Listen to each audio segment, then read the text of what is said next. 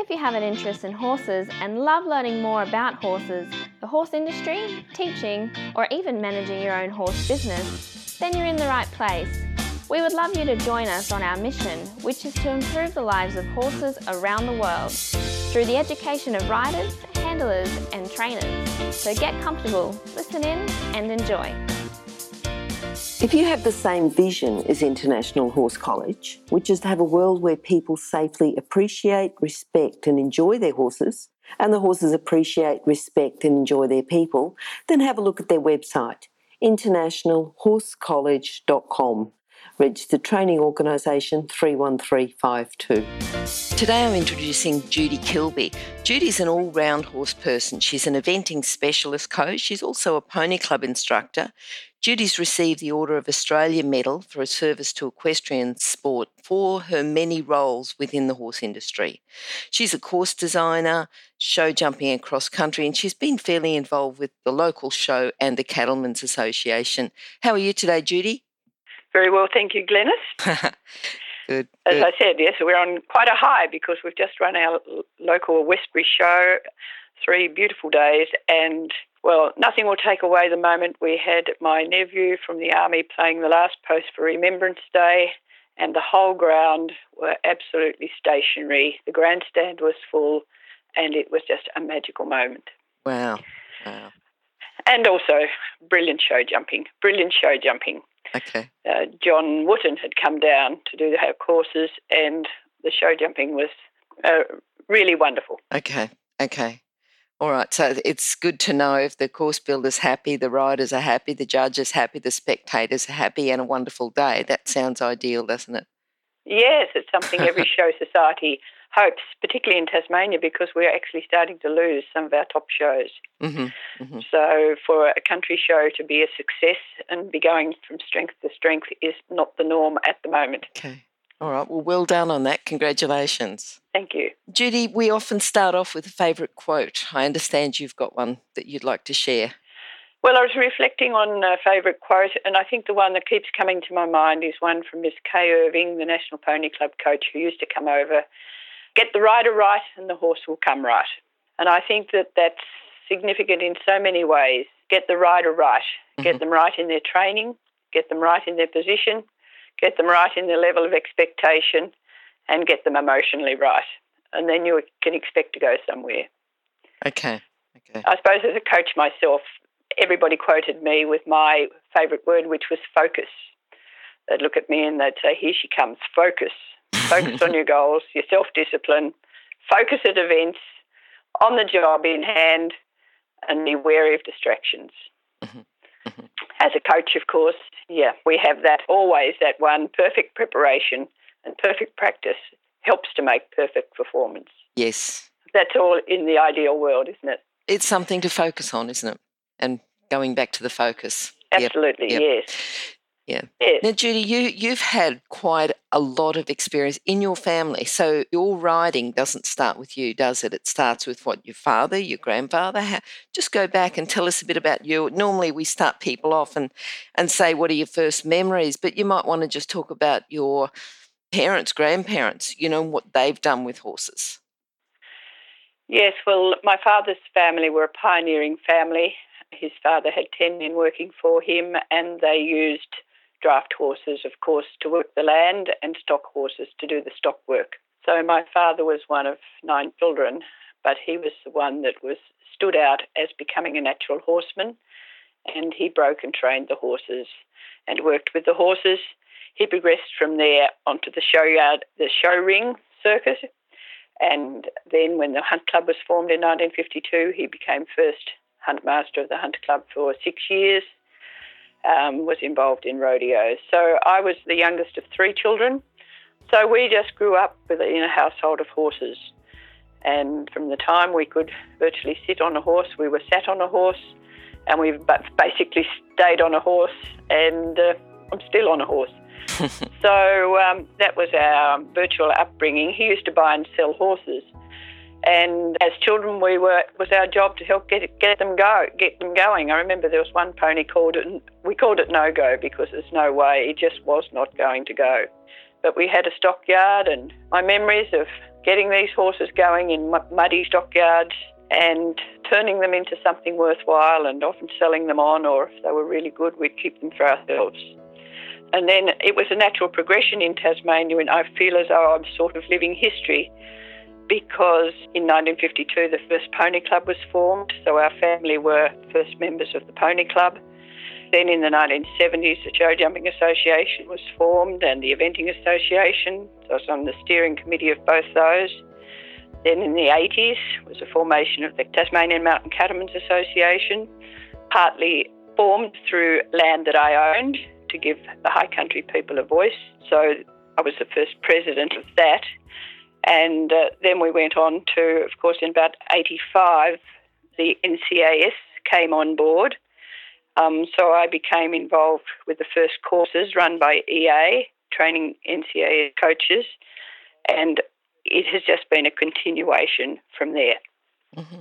I'm in particularly interested in the formation of the Cattlemen's Association and also the annual event that they have. So uh, we'll talk about that a little bit later.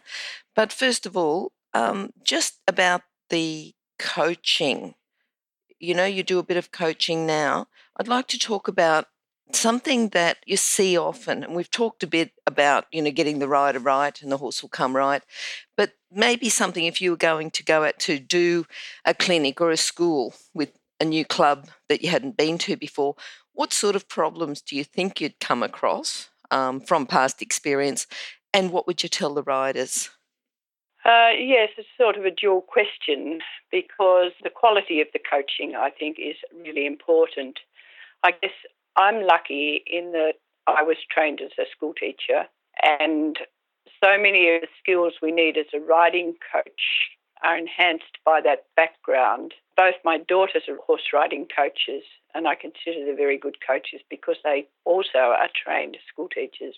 So I think the coaches that we're putting through now, speaking as a coach educator, I think that there are quite a few things there that I think they need to keep themselves updated and possibly be mentored a little bit. But for them, when they go out as coaches, I think one of the most important things is not to overface horses and riders. I see that often a great deal, and then the riders and the horses are set back by being overfaced. But so be fair in their expectation and make sure that the foundation work is done and to build on that, to take the take the riders up through a, a gradual progression of expectation and to development. Do you think that comes from coaches then having a bit more knowledge? Because I've seen it, you know, oh, you know how to walk and trot, next thing is to canter, instead of you might know how to walk and trot. We'll learn a bit more about turning and guiding and controlling and lengthening. You know, like uh, there's lots of other exercises you can do before you canter. So, do you think with the coach's knowledge, if they've got more depth of knowledge, they're less likely to, and, and more attention to detail, they're less likely to overface?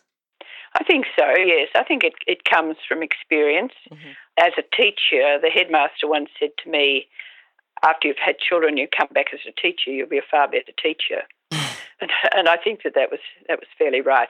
Mm-hmm. But two years ago, three years ago, my daughter, another young coach, and myself attended one of George Morris's coaching clinics in Sydney, three days. And yep. to observe that man work with absolute beginner riders right through to the different standards, finishing up with Chris Chugg and Vicki Roycroft in his top group, to see how he coped with the expectation from the beginner rider level right up to the top, and how he was able to use his expertise to really extend each level of rider was quite amazing.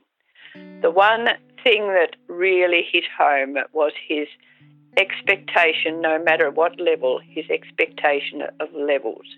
And there's one thing I keep on looking now you have a twist in your rein. Your rein is twisted. No, it's just a half a twist.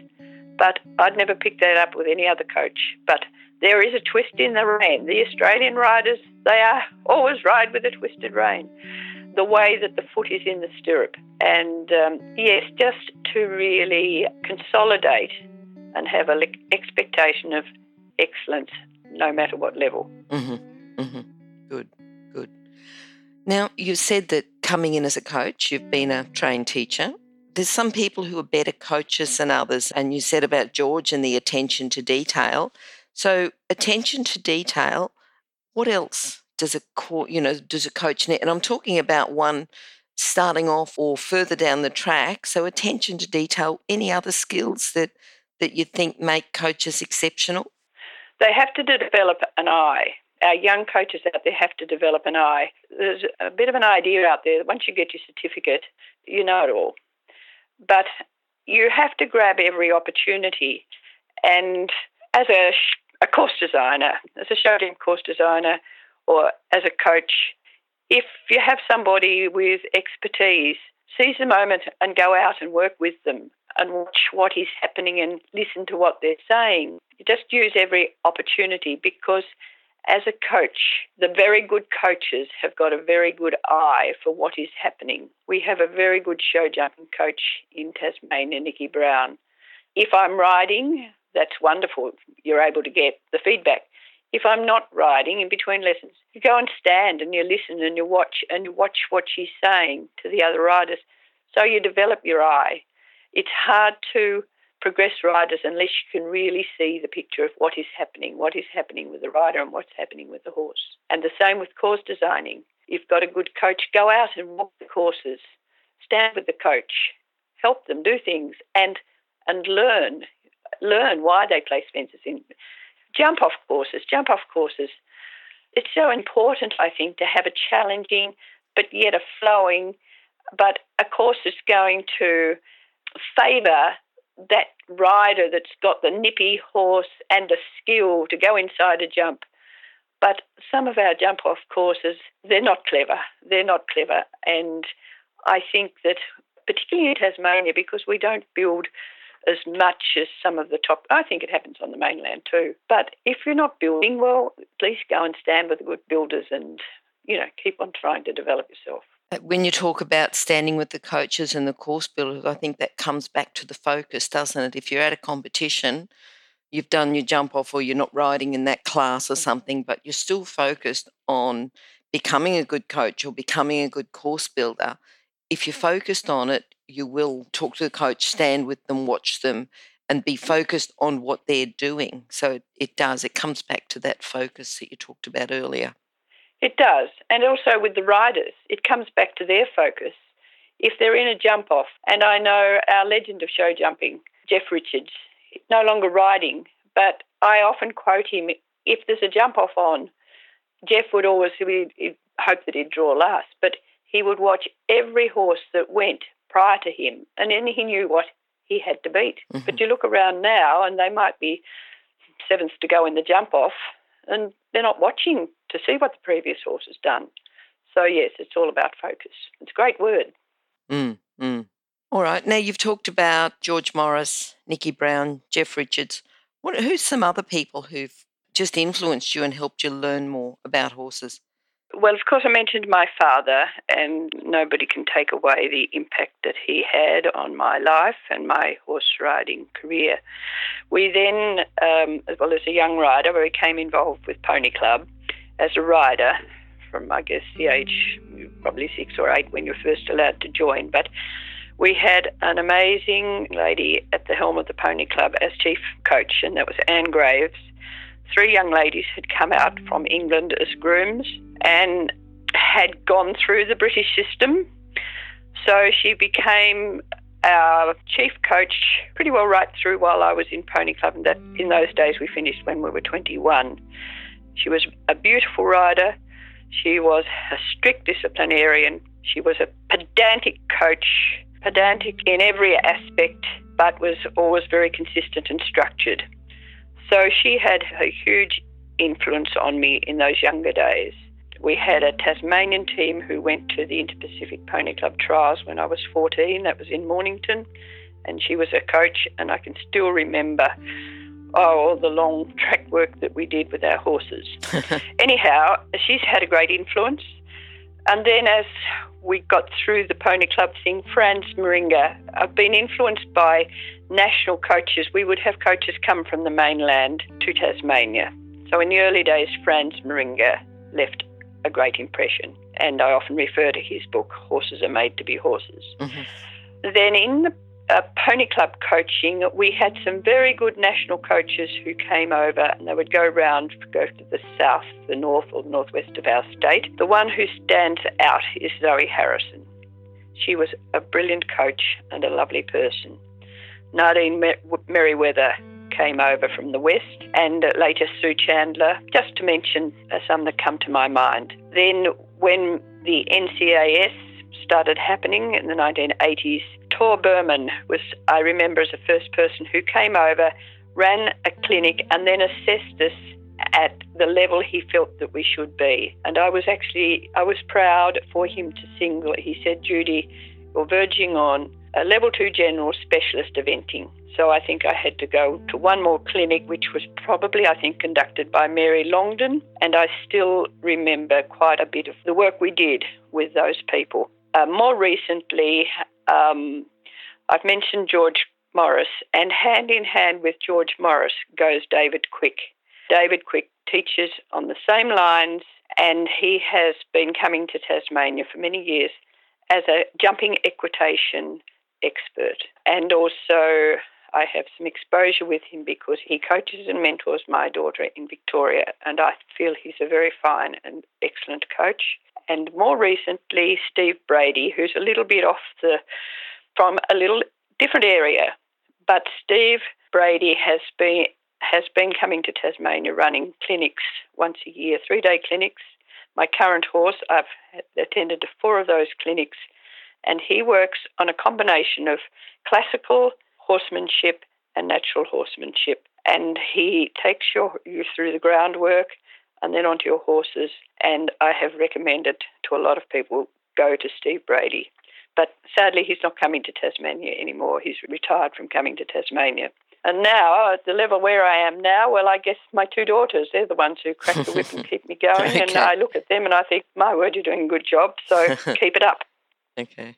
And, and what about horses? Have been horses who've influenced you? Well, I've had a lifetime of different horses. I'm sure. Yeah. you probably can't remember them all, but you know there might be some standouts that you can remember. Well, there are yeah. horses that stand out, and yeah. I'd have to mention the first horse that my father had that was the reason for him becoming involved with the show ring a horse called Conrad. I have a picture of myself on that horse at the local Westbury show at four years of age, riding unassisted. My mm-hmm. sister did exhibitions riding around over the open fences as an eight year old wearing a velvet cap on that 16 hand horse. My mother learned to ride on him. My father would take him. He would win a camp draft competition, a point to point competition, and then go and win champion hunter.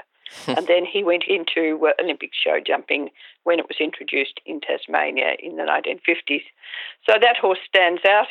I had a very good pony that I took over from my brother, Silver King, that was an excellent show jumper and eventing pony. A wonderful horse, Klein Vale, a thoroughbred that my father and the syndicate would race. They would hunt him, we would show jump him, and then he would go and win champion hack. He was an amazing and a beautiful horse.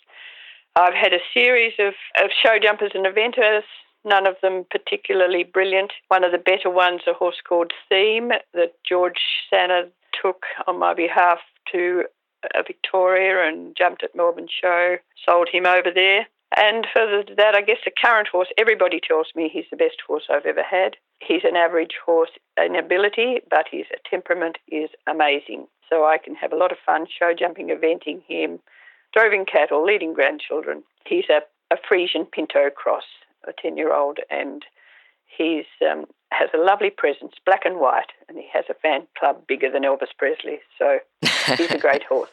Okay, okay. Now, with all the horses and all the experience and everything you've done, what's your proudest moment?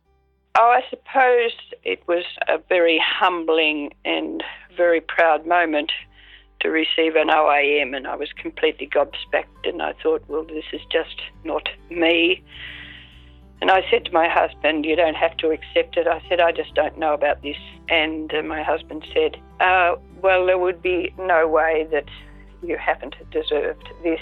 Just make sure your facts are all right if they ask for the history of what you've done. Prior to that, it was the Australian Sports Award in 2000, and I've been very proud when I've been awarded the various life memberships of the different organisations. But further to that, I'm extremely proud when I look out at young coaches who are doing a brilliant job, and they are riders who have come up through Pony Club when I've been there as chief coach I put them through their coaching accreditation, and when I was at the helm of running, we ran courses to produce our coaches, structured courses, and I felt that all the areas were covered, and we did it as a group. I'd have six or eight going through doing their coaching course. We'd take six or 12 months to do it. And they are now out there coaching and officiating in the various disciplines. The coaching's done differently now. It's more sort of a one on one and mentoring, and mm-hmm. it just seems to be more getting signatures on lessons. And I feel that by the way we did it, running every aspect of the course through, through a course, we the, the, coaches came out very, very well qualified for what they were doing. So, and now, of course, I'm extremely proud. I have four grandchildren riding and achieving, doing well and enjoying their horses. So it's very proud to see them following in the footsteps, I suppose, and beating me, beating me. I, my goal was to beat the grandkids, but I'm afraid they're rounding, they're rounding me up. We're rounding you up, Nana. That's good, isn't it? Yeah. Judy, the Order of Australia Medal for Service to Equestrian Sports, the OAM, you've done a lot of service to equestrian sports, but what specifically was the medal for, and do you know who nominated you? Yes, I do know who nominated me, John Hammond, who lives on the northwest coast and is involved with grazing cattle, Wagyu cattle, and the cattle droves from the mainland to Robbins Island are often highlighted on things like Landline. It's amazing cattle drive. John Hammond has followed the progress of the Cattlemen's Association as a supporter, and he was aware that I was the first president, and he's still aware that Judy is still there on your horse and is still there doing the course 30 years later. He knew that I had an involvement in other equestrian things, but he was not quite, didn't, there had to be research done in that. So he nominated another lady who had been secretary of our Cattlemen's Association for many years, Sandra Barczyk, who had to do the research. So then her research led her to my involvement with the Northern Hunt Club, of which in the early days I was secretary, the Eventing Association, of which I'm now a life member and have had many years as a cross country course designer and TD, plus a rider, the Surrey Jumping Association, of which I was a founding member and have contributed as a course designer and a rider in a supportive role, the Pony Club Association as a rider then 20 years as chief instructor DC, so it goes on and still involved in mm-hmm. as a supportive role. The Westbury Show, of which my husband and I are life members, a lifetime involved with that, 20 years as secretary of the horse committee. And EA, a life member of EA. I remember getting a speeding fine going into an EA meeting one Sunday, only to find that I was the first one there.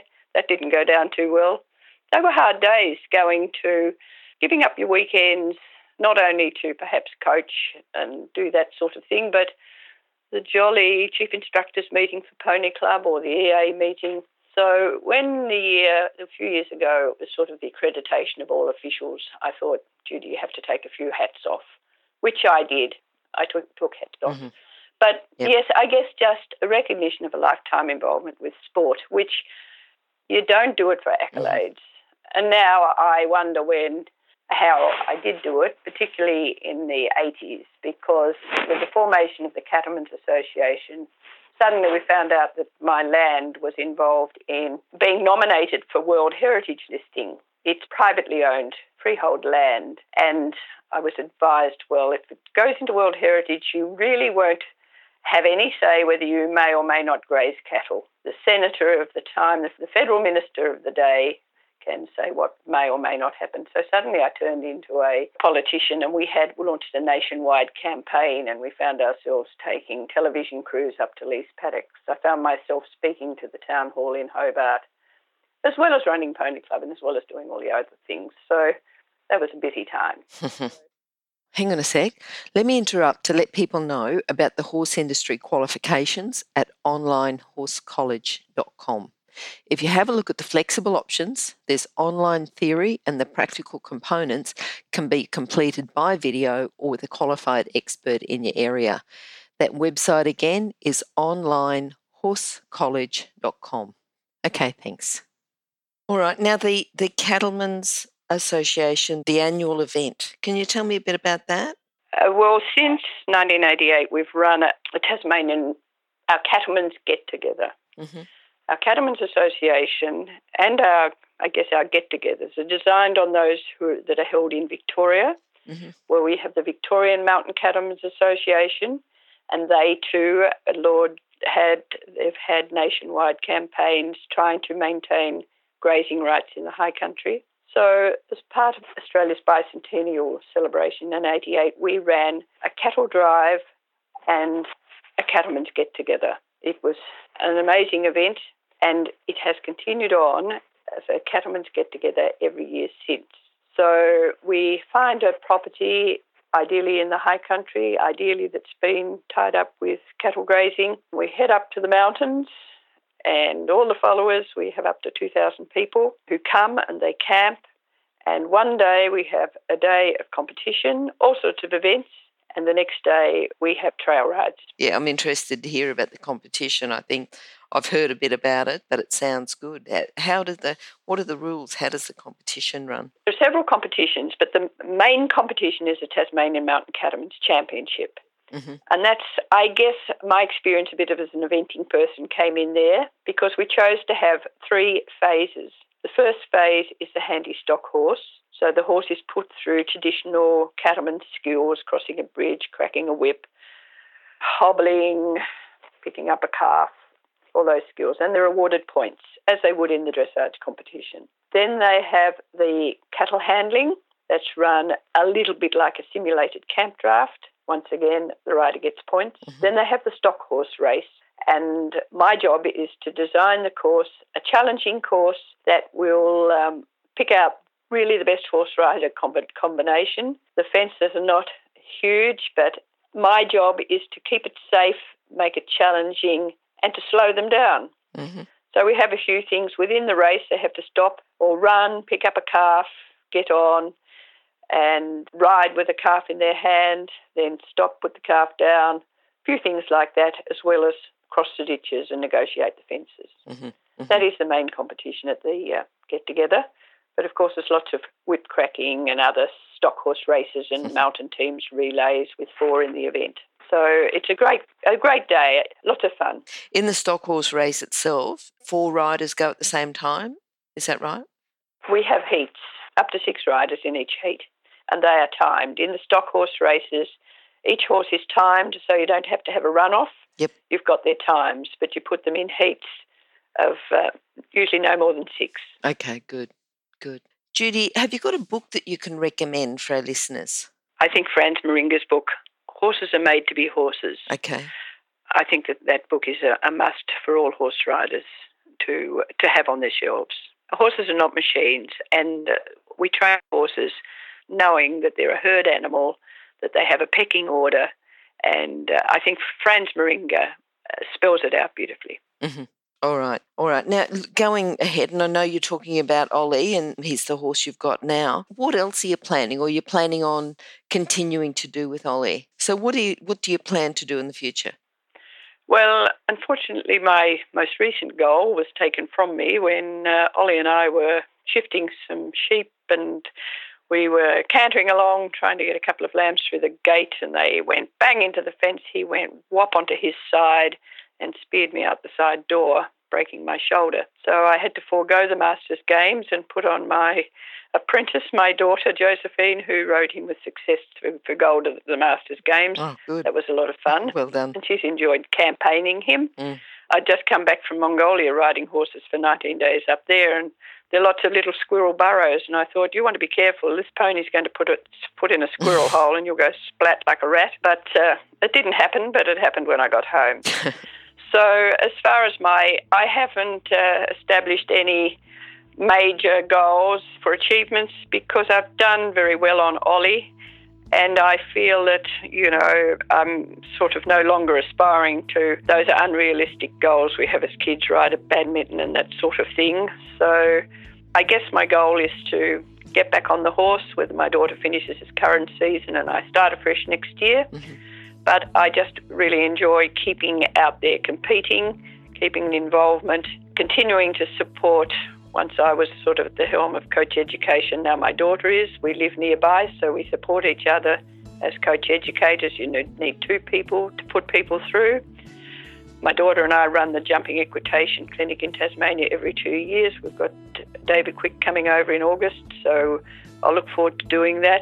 I still very much enjoy course designing. I continue to do that. My immediate goal is to keep my horse ex- extended in show jumping eventing and keep riding for as long as possible. It sounds like some pretty good goals there. Judy, can you sum up your philosophy into a lesson today? So, just talking about giving the listeners something that they can take away from that they'll be thinking about from this interview. Well, I think I consider that the most important thing as a trainer, as an owner of horses, that we can instill in our young riders is to take everything one step at a time. I see too many horses ruined by being overfaced, by the riders expecting they will get a horse, they might do a few hunts on it, and they'll take it to a show jumping event with no preparation.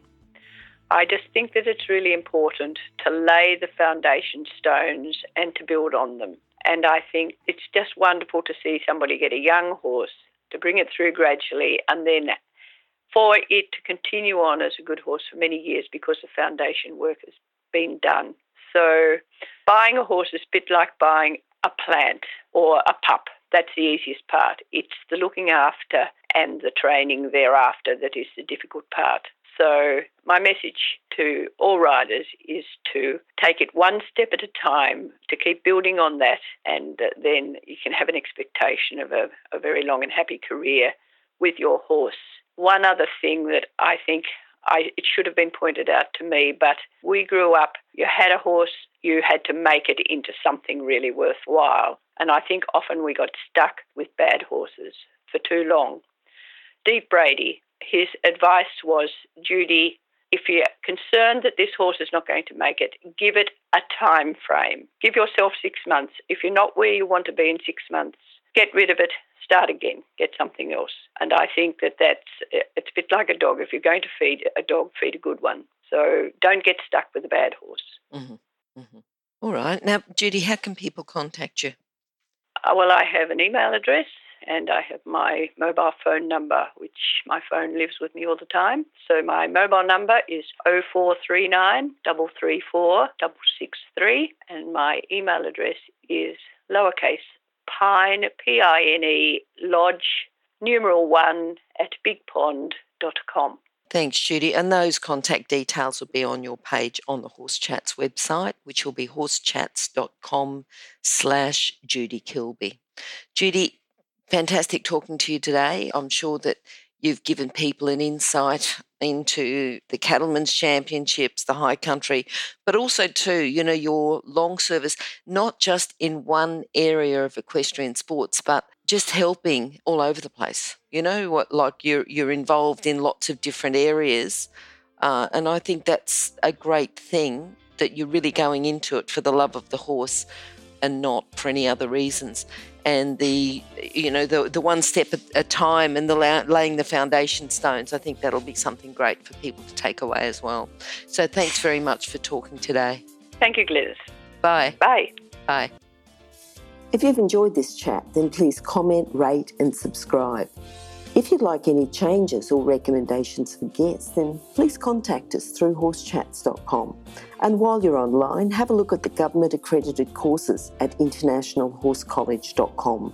Registered Training Organisation 31352. Remember that our comments and instructions are general in nature and do not take into consideration your individual horses or your individual ability and circumstances. If you enjoyed this podcast, then please leave your comment below